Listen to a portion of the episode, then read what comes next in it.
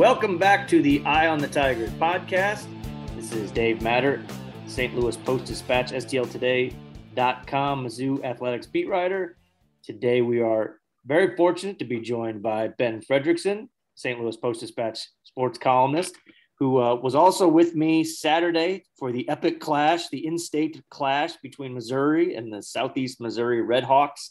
Uh, I don't think we need to get into that one too much. Uh, kind of unfolded like we like we expected and barely paying attention in the second half. But um, let's talk about Mizzou and where the Tigers stand after three games. And they've got a really big game this weekend at Boston College. And later in the podcast, um, I visited with Scott Mutryn. He is a sideline reporter for uh, Boston College's radio team, and he's got a really unique, uh, you know, background experience here because he's a former Boston College quarterback and was a starter back in the '90s, late '90s. Had a cup of coffee with the Patriots, so he knows that program inside and out. And he was a really good guest, just talking about uh, this year's Eagles team, kind of the program and where it is right now. And then also he gave some really good tips uh, for Mizzou fans and what to do to get the full Boston experience this weekend. Because I know a lot of fans are going. I've heard from a lot. Uh, a lot are going to that baseball game, Red Sox Yankees Friday night. Uh, so it, it could be a really, really fun weekend. Um, who knows how the game will unfold. But that's what we're here to talk about. Ben, thanks for joining us. And uh, let's dig in. What do you want to talk about? You want you want to dig into this SEMO game? Yeah, I'm just disappointed that you said we weren't going to go deep on SEMO. I had my drive chart ready to go. I had I watched the film. I was uh, I was uh, I had to watch the film because it was one of those 11 a.m. kicks, and I was there in person. But when the sun's hitting you through that press box window on a hot day, you just kind of basically melt down, and my, yeah. my mind goes to mush. But it was it wasn't a bad game to uh, to have some some sunspots, literally.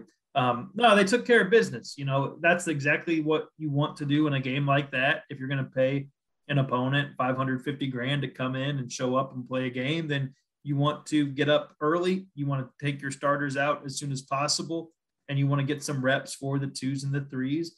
I think that's pretty much exactly what what Mizzou was able to do. Um, you saw that the twos and threes need some work based off the defense in the second half. Some of those numbers don't really tell the true story of the game, but the, the true story of this team is very much some some skepticism about this defense, which I'm sure we'll talk about headed into this big game against Boston College. I thought uh, Connor Bazelak looked good. The one thing you take away from it, saw a little more um, deep passing game, saw a few more shots downfield.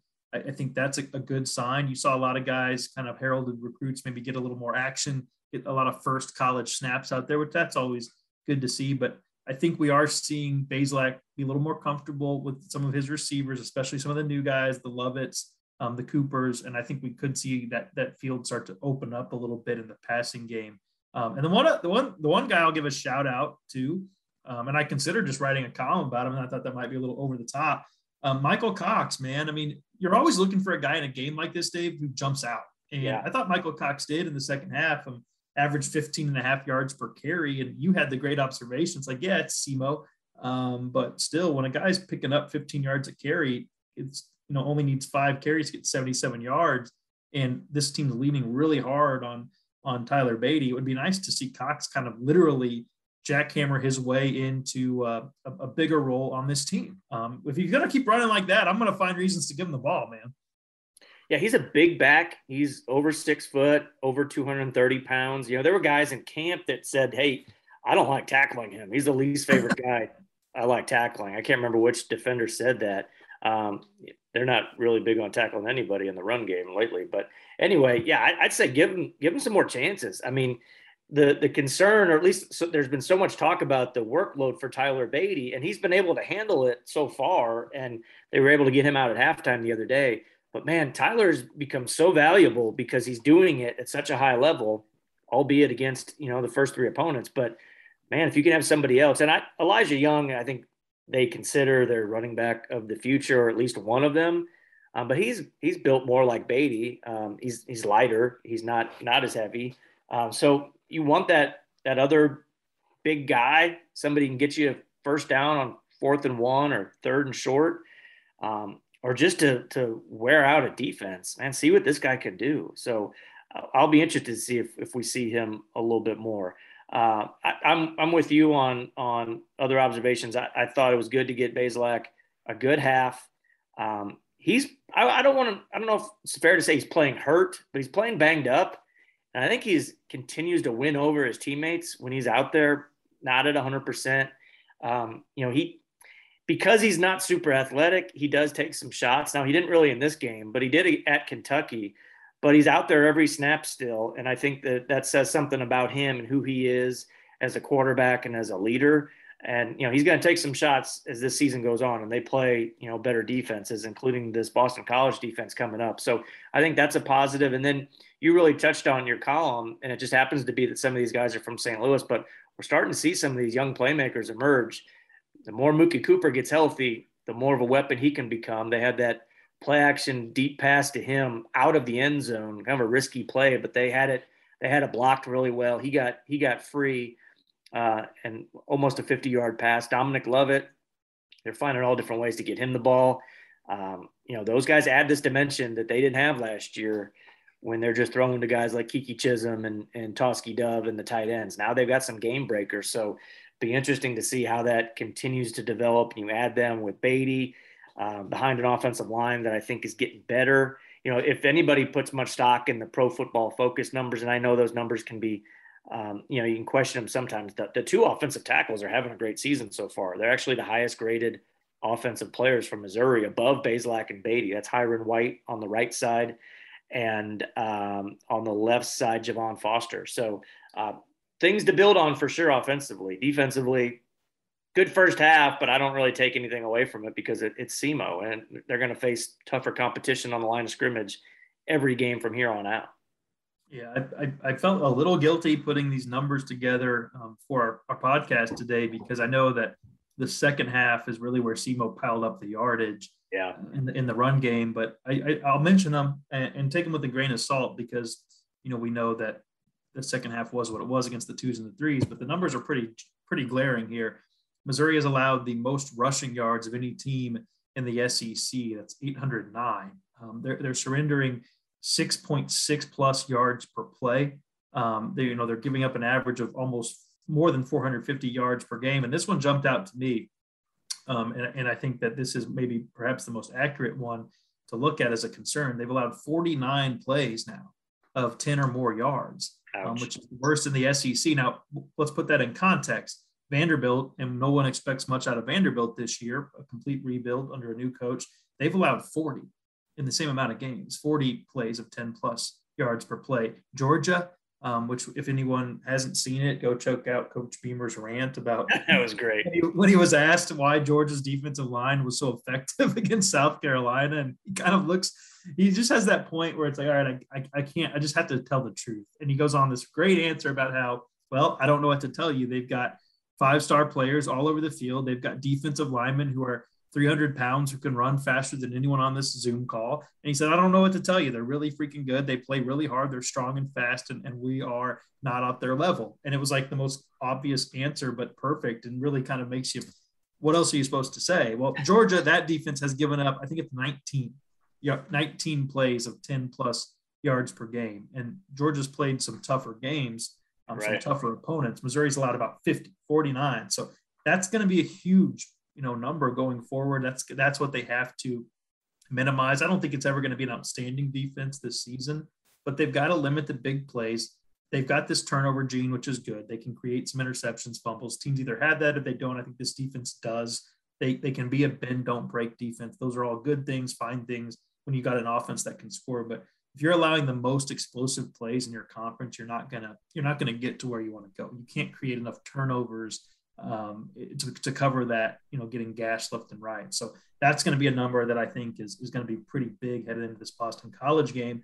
And in some ways, I'd say, hey, it's great that Boston, not great. I mean, never want to see a kid get hurt. I don't mean it like that, but it's good for Mizzou that Boston College is without its starting quarterback and they've had to shift to, to the backup. However, what that means is they're going to run the ball. I mean, yeah. we, they clearly established that against Temple. Temple's not very good, but they leaned on that run game heavy and uh, I think they watching film against Missouri, why wouldn't you? If you've got a running back, and Boston College does, um, and this Pat Garwo gentleman, who's a really highly touted recruit out of, we out of Pennsylvania, um, you know, he's averaging something like you know seven yards a carry so far. Now they haven't played anybody, but uh, you know that's that's my game plan. If I'm playing Mizzou right now and I've got a running back who can handle the workload. I'm going to make them stop that because I've got every reason to, to think they can't. Yeah. And if we want to get into this matchup, I, I think with Boston College, you know, now that Phil Jurkovec was going to be their quarterback, um, really talented guy. And we talked to Scott about this, and you'll hear that coming up soon. Um, I remember watching last year's Boston College Notre Dame game and thinking, I, I made a mental note of it and thought, this guy's going to be a handful for Missouri next year. He's really good. He's a Notre Dame transfer, but he's out probably for the season with the wrist injury. So they've got to go to their backup uh, Dennis Grosel, and he's a, he's an unusual backup because he's played he started eight games, so he's not he's not bring it's not bringing in Brady Cook or Tyler Macon. This guy has played and he's won some games. Now he barely threw the ball at all against Temple, um, but he's he, he's not going to be overwhelmed by the moment at all uh, on on Saturday. But like you said, I think this is an opportunity for them to really run the ball. And if there's anything that we know about this Boston College team, they've got a stud offensive line. I mean, we're talking like some of the best guys, not just in the ACC, but in, in the Power Five conferences. Uh, one name will jump out, fans will recognize Tyler Vrabel, maybe not the first name, but it's the son of Mike Vrabel, head coach of the Tennessee Titans. Um, you know, beloved Patriots linebacker. So a kid grew up, I'm sure, a Patriots. The, was he one of the ones in the video on, on I think he was. I think remember they wearing the costumes. yeah, absolutely. He's their uh, He's their uh, left tackle. Their right tackle is really good. They've got some good guards. Their center is preseason All American type. Uh, and that's a program that has produced so many NFL offensive linemen. It's just kind of a tradition there. So they're going to be stout up front. This is another big challenge for Missouri's defensive line. They've got to be able to do something. They didn't really generate much press, pressure at all against SEMO. Now, part of that was SEMO had a running quarterback, so it was probably more important just to contain him, which they did for the most part. They controlled the running game, but you should. I mean, you should dominate in a game like that. Very few tackles for losses. Um, I think they had one sack off the edge. So again, another big test for this defensive line. Uh, they can't put so much pressure on linebackers and safeties to make all the stops. Uh, I do think you know Missouri secondary has played well so far. They're going to have a challenge in this game. Uh, Zay Flowers, sophomore wide receiver for Boston College, one of the very best in the ACC.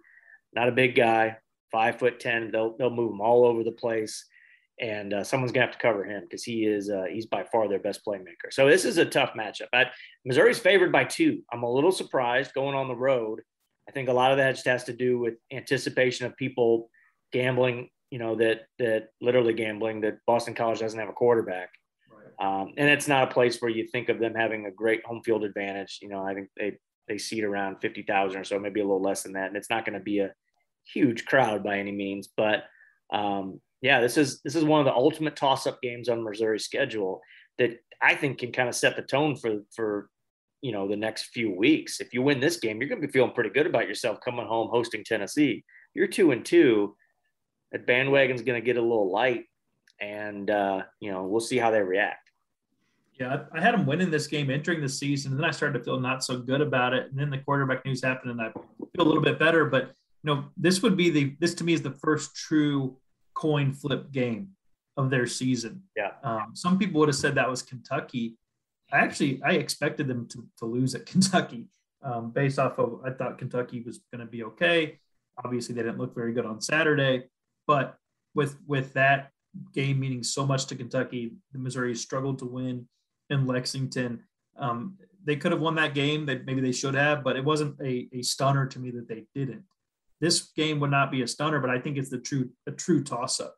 And it would also be, and you've written about this last season, is like one of the good things Drinkwitz has going for him.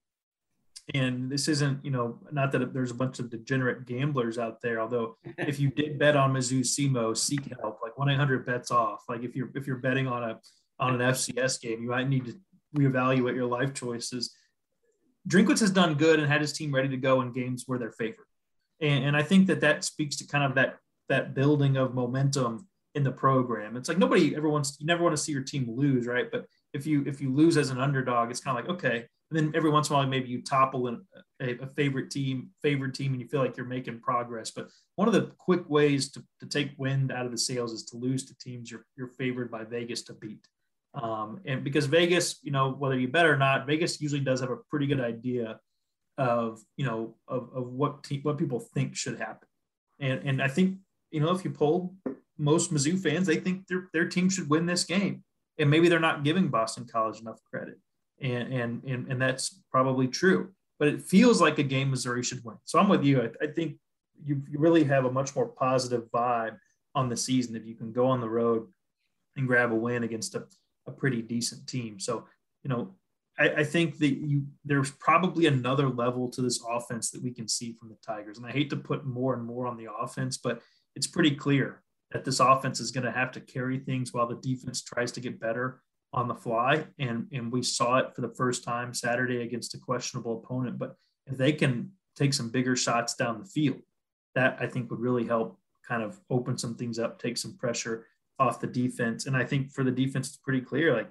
if they're not going to stop the run, like Boston College has no reason to try to do anything else.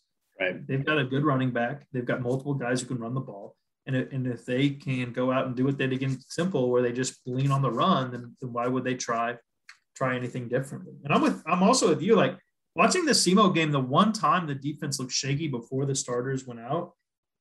If there are other teams that play Missouri that have a quarterback who's mobile, like they're going to use that. Yeah. And I think that you know they can get outside, they can break contain. That can be a real headache for this team if they if they encounter a quarterback who's got some wheels.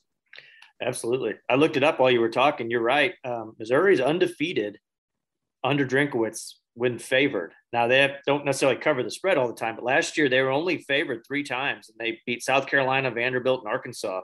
Uh, Mississippi State game it was a it was a it was even. So uh, yeah, that was a weird. That was a, I kind of forget game. that that didn't even happen. Um, but they were underdogs in every other game. They won two games as an underdog against LSU and Kentucky, and then this year favored to beat Central Michigan. They did favored to beat SEMO, obviously, and they did. So yeah, they're taking care of business when they're expected to.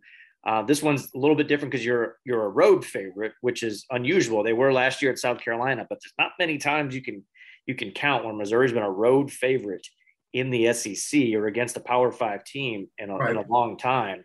Uh, so a little bit different situation for this team going to Boston College. Interestingly enough, and I, I, I'm catching you on the spot here, you may not be able to answer it. There are seven Power Five programs that Missouri has never played in football. How many can you name? God. We're talking ACC, Big 12. Obviously, they've played Big 12 teams. Uh, Big 10, Pac 12. Who have they not played? I'll give you a hint. Boston College is one of them. Yeah, yeah, I got that. Yeah, you made that one made that one clear. Um, have they played? Man, I'm going to be so bad at this. I, I, mean, there's there's I probably couldn't even name all the teams off the top of my head. That's how embarrassing as, as I am to admit that. They, I feel like they haven't played every Pac-12 team. I feel like there's got to be some Pac-12. Just actually, just one. There's only really? one they haven't played.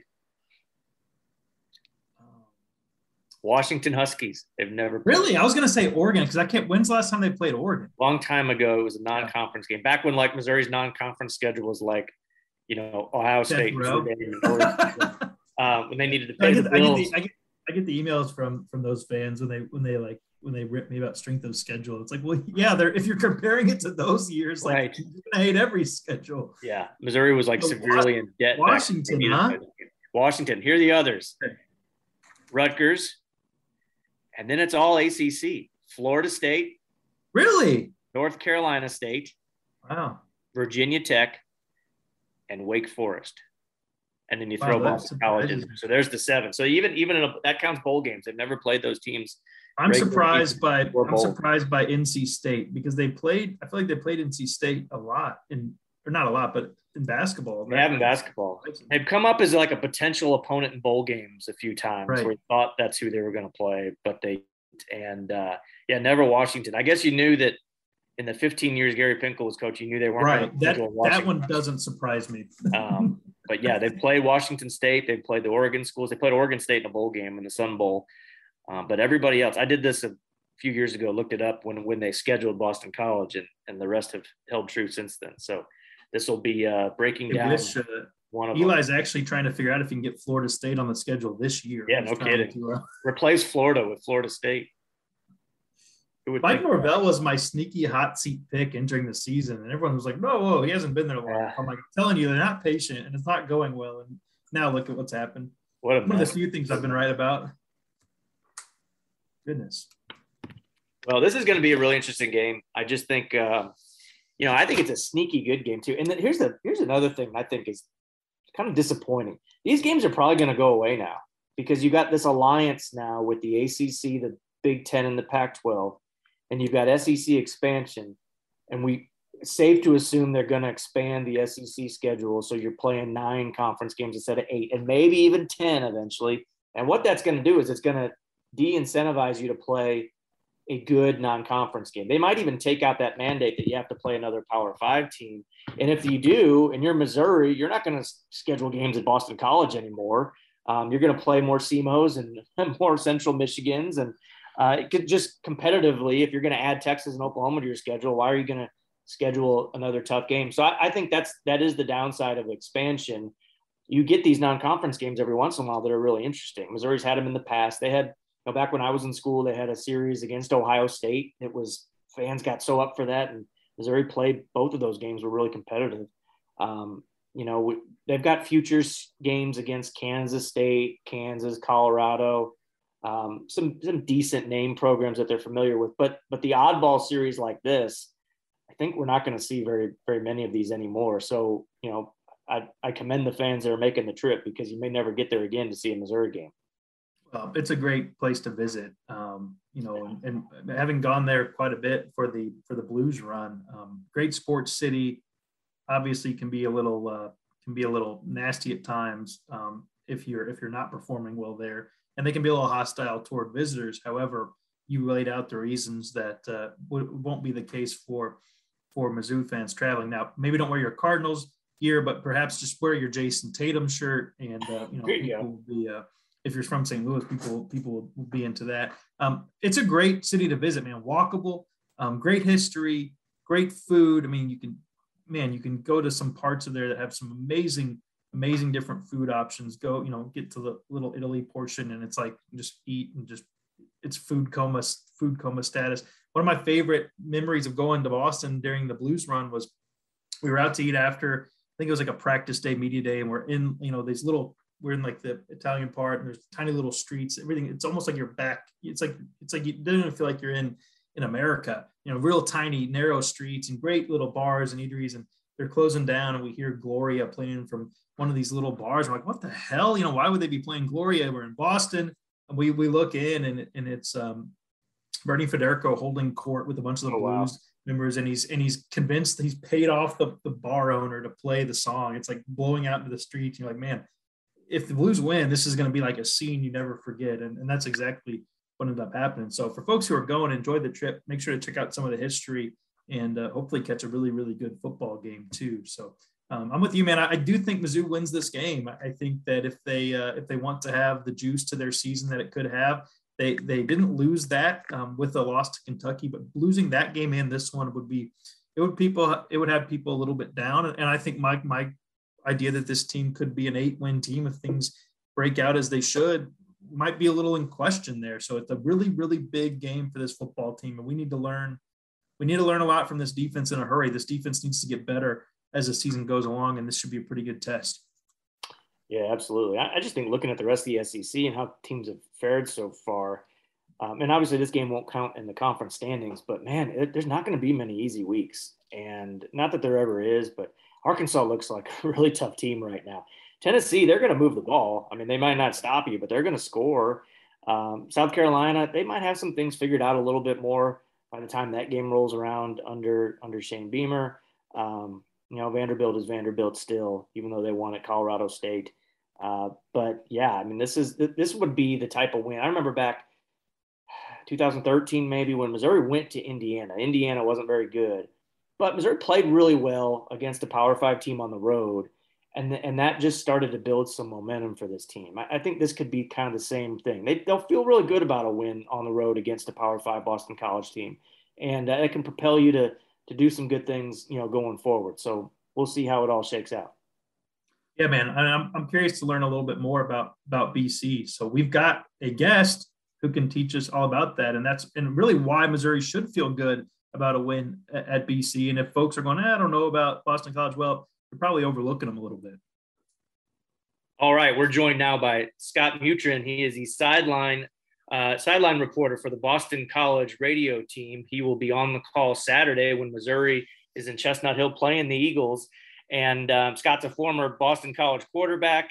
He uh, he knows this program inside and out, so we thought he'd be a perfect person to talk to about this team and, and this matchup, this very unique matchup, first ever meeting between Missouri and Boston College. So, Scott, thanks for joining us. Uh, tell us a little bit. What have you learned about this Boston College team through three games? I know you may not be able to read too much into it since the, the competition hasn't been, um, you know, they haven't played a Power Five team or an ACC team yet. But tell us what you know about this three and zero oh Boston College team.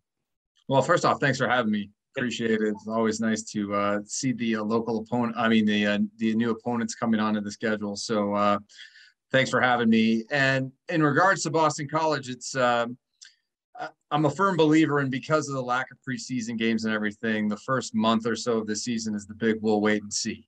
Um, what looks good one week can not look good the next week, and it's really tough to gauge where you're at until you kind of start hitting those first couple conference games or whether you get into the kind of meat of your non-conference schedule. And BC, although three and zero, oh, has like you mentioned hasn't played one of the Power Five conferences yet. So I think this is going to be a good barometer for where exactly BC is going to be uh, for the rest of the year. Um, I mean, you go into this game and, and then you start, it starts getting real, real quick because you go right to Clemson next week. So there's no rest for the weary after this. So I think for, for BC, uh, the, the biggest thing is to kind of gauge yourself. This is going to be a great gauge for them and to see exactly um, where they're trending and kind of who they're going to be for the rest of the season.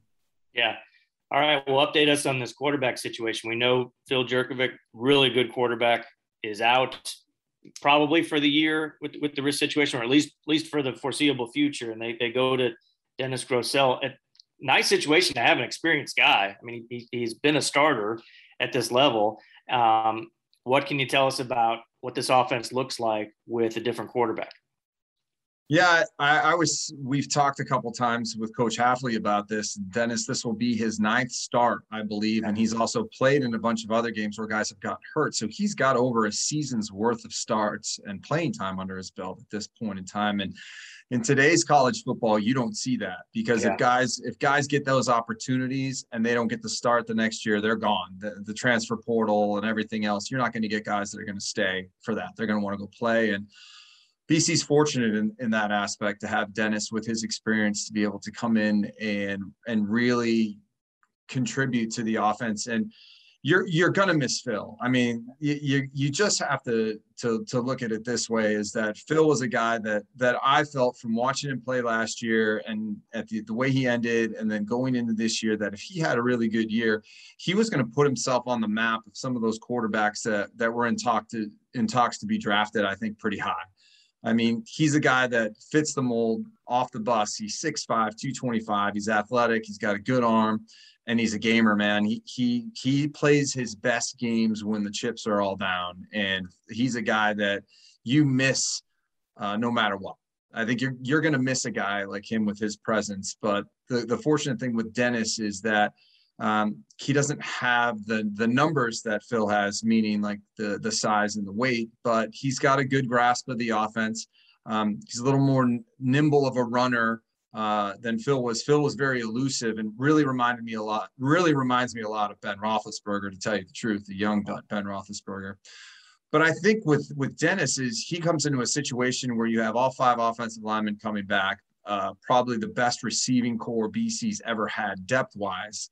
Uh, there are a lot of guys, young and old, that are, are some playmakers there, and some solid running backs uh, and tight ends that can contribute. And for him, um, you're really going to just do your job. I think if you just do your job and not try to be bigger than yourself or bigger than the moment, that you just allow the guys around you to to do their job and to be successful and put them in positions where they they can succeed and and with the ball in their hands and and do what they do best. Yeah. Yeah. I remember watching the Notre Dame game last year and, and Phil had a really good start in that one. I, may, I remember making a mental note, knowing that Missouri's going to Boston College the following year. That man, that, that's going to be a really tough matchup because he's a, he looks like one of those guys can be really special. So we'll see what they can do without him. I, I think I guess the, the good news for for BC is this offensive line. I mean, it, it's supposed to be one of the best, you know, in the ACC, if not the country. What have you seen so far? Missouri's had a really tough time defending the run, and I would think no matter who they line up back there, that line is is good enough to to handle anybody on on the schedule. Yeah, I think you, what you've seen in these first three games is BC's commitment to that to that running game, and it's kind of unique that they're playing two opponents within their first four games that they've never played before, Colgate being the other. Um, and I think they've really done um, a concerted effort to really run the football and control the line of scrimmage. Now, when you get in obvious passing downs, um, I, I, think BC may have some issues with speed coming off the edge uh, with that offensive line. But these guys are seasoned guys that that are pretty physical and want to kind of establish the the tempo of the game. I think you'll the one commonality that you'll see through their first three games of tape or whatever that the offensive line kind of makes them go. Um, and it's a different style than what you're used to seeing now in college football. Like BC actually gets in a huddle. Uh, sometimes they they'll they'll run the football with power game. You're you're not going to see a ton of spread RPO stuff that which is 95% of college football today. I feel like everyone kind of runs some sort of variation of it.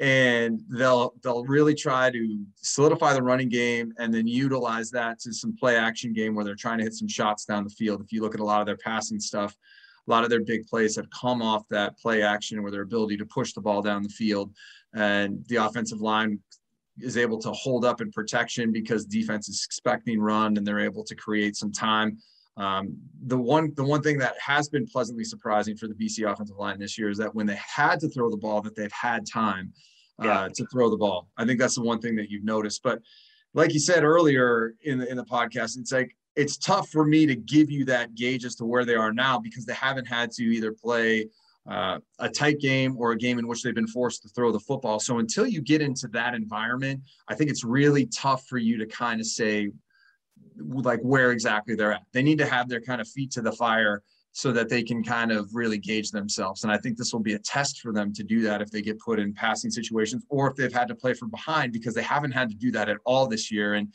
you and I both know that it's a different game when you're chasing somebody versus when you're dictating terms. Yeah, absolutely. And and there hasn't been much chasing this year. And just look at defensively for Boston College, I don't think they've allowed a point in the first half this year in, in any of those games. Um, pretty lopsided. You know, teams come from behind a little bit, probably against backups. That's what Missouri faced uh, over the weekend. You know, they were up 38 nothing in halftime. They put the second and third teamers in, and they give up some some yards and some points. So, what have you seen from this BC defense right now that you have you can have a feel for for how good they can be? Uh, strength in numbers. BC's yeah. going to play a lot of guys. Um, and it's a it's an interesting mix because of this is that there's some experienced guys out there and then there's really young guys out there. You'll see a bunch of freshmen on the two deep and they're true freshmen that are going to play a lot um, on all three levels to tell you the truth. So they really mix a lot of guys in. You'll probably see anywhere between eight to ten defensive linemen that are going to come in the game and, and a good mix of linebackers at least probably six of that six of them. And then the, the secondary, which they play a lot of, you're going to see seven, eight guys there. So you're going to see a lot of numbers uh, from them. Jeff Hafley and, and Tem, Tem Lukabu, the defensive coordinator for BC, uh, really run kind of a pro scheme. So they're going to, they're not afraid to change up some pressures, uh, some stunts, some dogs, some blitzes. Um, they haven't had the benefit of being 3 0 in the, the schedule so far, is they haven't had to open up their playbook that much. So there's not a lot of film as to what to expect from them. But for me, knowing their background and, and what they can bring to the table, they can be creative into that. And Jeff Hafley, as a secondary coach, has those guys coached up.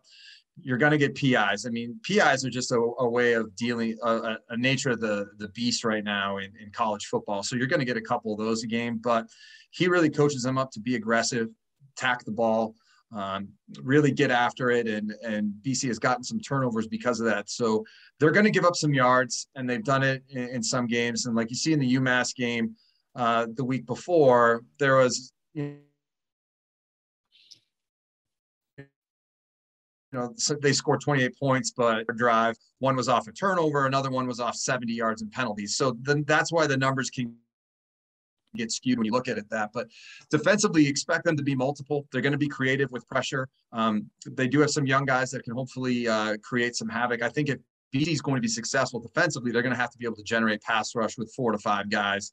Uh, Shitta Sillah is a defensive end who, um, you know, came in as a freshman a couple years ago with a lot of big expectations. And now he's, after a couple years in the program, has gotten bigger and stronger. And he's an edge guy that I think if you see and you're watching the game and you see 11 that is is creating some pressure, that's a good sign for BC because that means that that he's actually rising to the level of the competition and that they're able to kind of compete. Sure, sure. Touching on Jeff Hafley, tell us a little bit about him. He is, uh, I can't help but draw some comparisons to Missouri's head coach. They're both in their second year, uh, relatively close in age. I think Jeff's 42, Eli's just turned 38. He's got more of an NFL background. Um, boy, spent one year at Ohio State before getting this job. Just seems like a guy that's a lot of energy, a lot of charisma, personality. Uh, what's he like, and how has he kind of changed this program in, in his year and a half he's been there? Well, these the recruiting trail has been one. They've they've done some good job, as evidenced by this freshman class. Yeah. And what they have in the pipeline. That's the, I would say that's the biggest uh, on the field notice noticing, and then oh, excuse me, off the field noticing. And then on the field, he is an extremely um, positive, intense guy. Uh, he, the moment hasn't seemed to be too big for him. He hasn't gotten caught up in, in a lot of the uh, emotions of the game. You see that a lot with first, first time head coaches is that sometimes the, the emotions of the game can get the best of them. You'll see the, the timeouts or the personnel issues where, where you just see that they're not organized. And uh, I, I think Jeff has done a really good job of that. He's surrounded himself with a young, energetic uh, staff that's uh, uses that N- their NFL backgrounds to create multiple looks, and that's for college teams to to see some of those looks that can create some some issues with them because they're not used to seeing that. Now, sometimes the offense you're playing dictates the terms because you can't be as creative with the ball coming out quick and other certain things, but with Jeff, he's just he's on point, and you don't he doesn't look to get too rattled on the sidelines during the game. That's something I always look for when you're looking at a coach is how do they how do they handle the bad times? Because anyone can coach when they're a good team and they're ahead. How do you handle the struggle? And Jeff has done a really good good job of that so far, and and I'm really impressed with with him and his staff that the, their ability to kind of do that. Uh-huh. Is he kind of the CEO type that oversees a little bit of everything, or is he strictly defense and hand the offense over to his, his offensive coordinator? How has he handled that? Well, it's kind of funny. You ask him that. He spends he's spending more time in the offensive room, but inevitably it's you're a defensive coach. I mean, yeah. I mean, you can Nick Saban will say he's the CEO, but he's a defensive back coach at heart, right? He's right. always going to be gravitate towards where you're best. So I, I think that his heart's always with the defense and he spends a lot of time there, but he's learned to, he gave Frank Cignetti a, a lot you know, he's pretty much the elder statesman of the coaching staff. He gave him a lot of leeway to run his offense, and he's learning from Frank as well. But you know, he'll give his input, but really allows Frank to do his thing and establish the offense that he wants to run, the pro multiple style. I mean, you're going to see more snaps from under center center this Saturday than you've probably you will see the rest of the year. I mean, it's just the nature of BC's offense. So he's done a good job of getting to know that offense and working with them, but he's involved. But I would, de- I definitely say he he has handled the CEO aspect of it well, where he's overseeing and, and making those decisions um, based on the knowledge and, and, working with the staff as to, wh- to where they are and where they want to be. So he's always going to trend towards the defense, but he's definitely has his you know hands and at least mind share of the offense. Sure. Uh, St. Louis listeners will remember Frank Cignetti's name because he was with the Rams before they left for LA. I think he was the quarterbacks coach there for a couple of right. years. Exactly right. So, so you're see, so that's the one thing you also see is pro experience from both coordinators. Right. Uh, I think you see that, and and that's really, I think that's also helping the recruiting aspect. Is that hey, we're running stuff that you, if you want to play at the next level, this is stuff that you're going to get a head start if people are, and the type of kind of players you get at BC is like BC's not going to walk into a room and get five star guys. It's just not going to yeah. happen. So you'll see BC guys that will be a couple inches shorter, maybe a step slower than some of those big guys, but they eventually grow into that role. So they may not be first year um, contributors, but as they get to that second, third, fourth year, that's where you really see the growth and the ability of playing at a young age and growing in your role. I think, you know, one of the greatest examples of that is Luke Kuechly, who everyone knows. I mean, yeah. he was a guy that came in, was a safety, but played linebacker. And by the time he got out of there, it was the first round pick, and right. his career, his NFL career, can explain itself.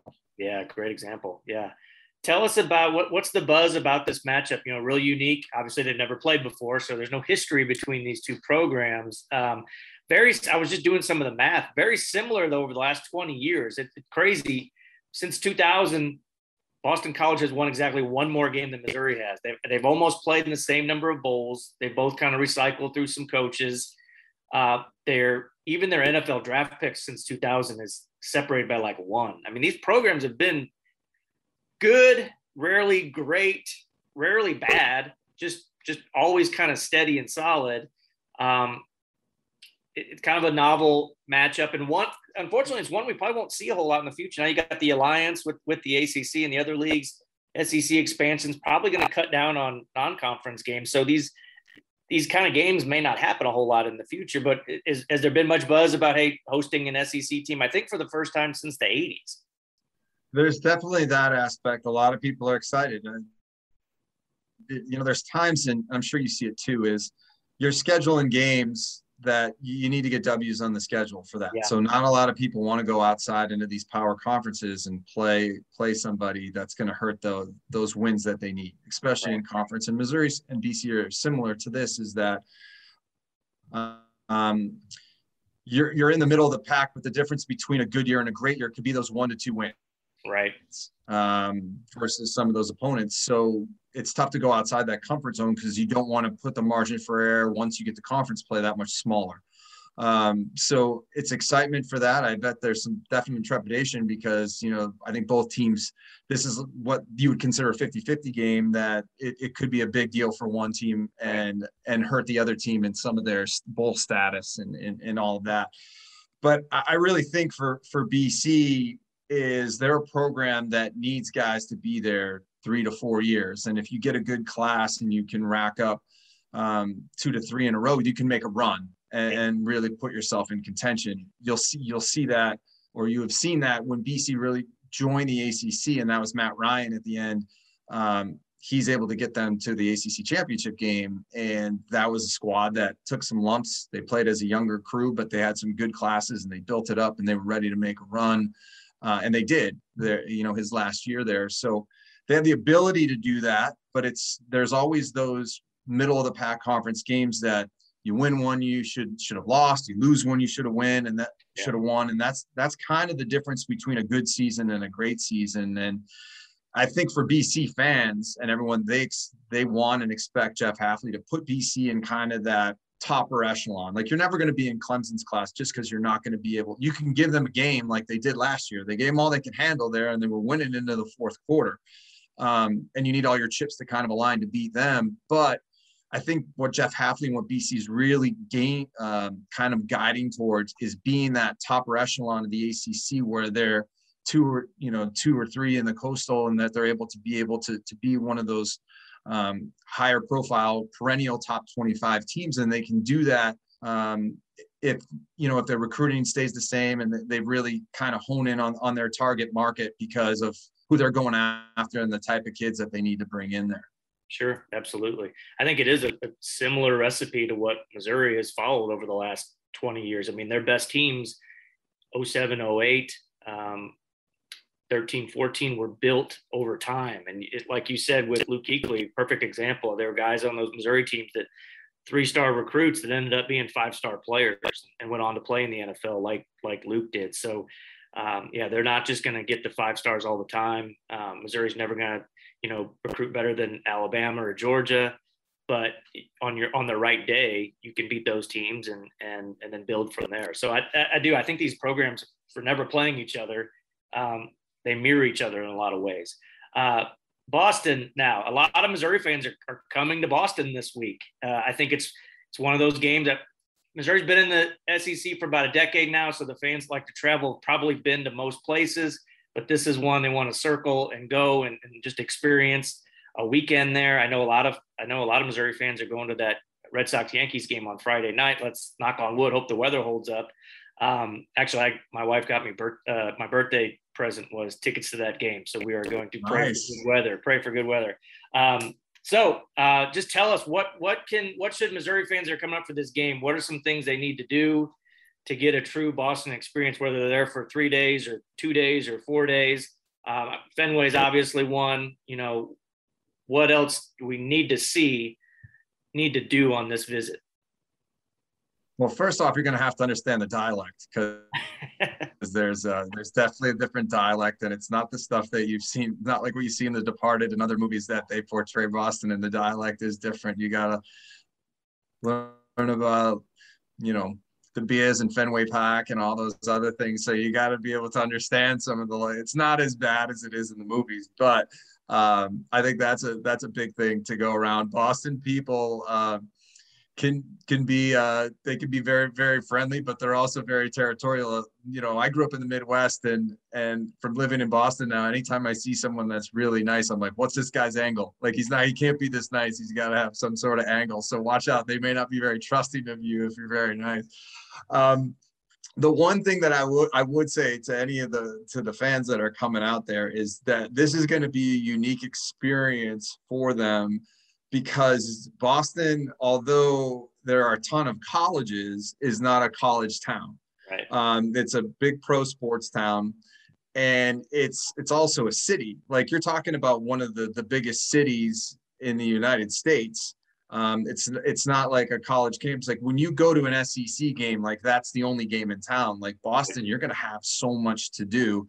Um, BC is located in a little suburb just outside of Boston, Chestnut Hill, Massachusetts. So it's not in Boston proper, as they, they like to call it, but um, it's still very accessible. Um, I would say don't drive because the streets are all messed up. So you're going to kill yourself. It'll be like um, the best the best explanation I can give for that is it'll be like um, Clark Griswold driving in European vacation when he gets stuck in the roundabout for, for like right. 45 minutes. So right. avoid driving because you will get lost. Um, use the Ubers to the best of your ability.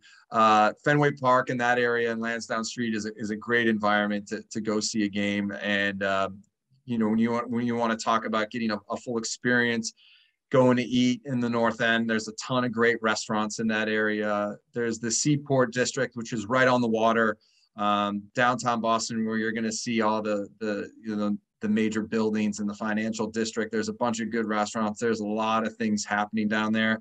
Uh, it's you know you wish it was almost completely COVID free at this point, so you get the full experience. But it is pretty much opened up uh, to see that there's a bunch of good there's a bar every street. You will have no problem finding a place to sit down and have a pint or, or seven.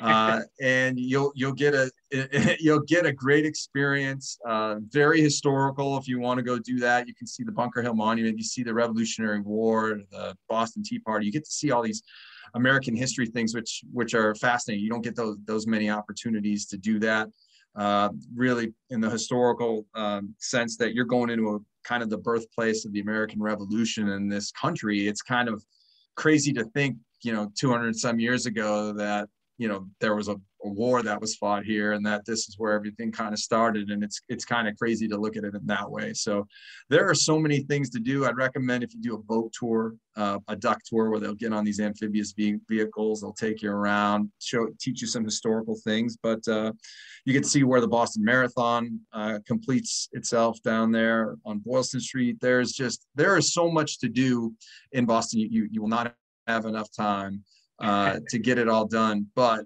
it is a um, unlike a New York or a Chicago or or LA or Houston, which I consider big cities uh, in general. There are grids where you're driving straight. Boston is right. pretty much a big town with separate kind of little pieces. It's uh, there was never a huge fire that forced them to to have to uh, or a plague that went through Boston where it forced them to kind of put the grid system in. So it's kind of all over the place. It's a basically yeah. downtown's like a horse trail. There, it's, it's all stops and starts. So, but it's a great town, and you feel that you're 10 to 15 minutes away from getting to any different points of it. And there's so many different little pockets of places where you can go that offer you a unique uh, view of the city. Well, that's great. I know a lot of people are looking forward to it. I'm looking forward to it.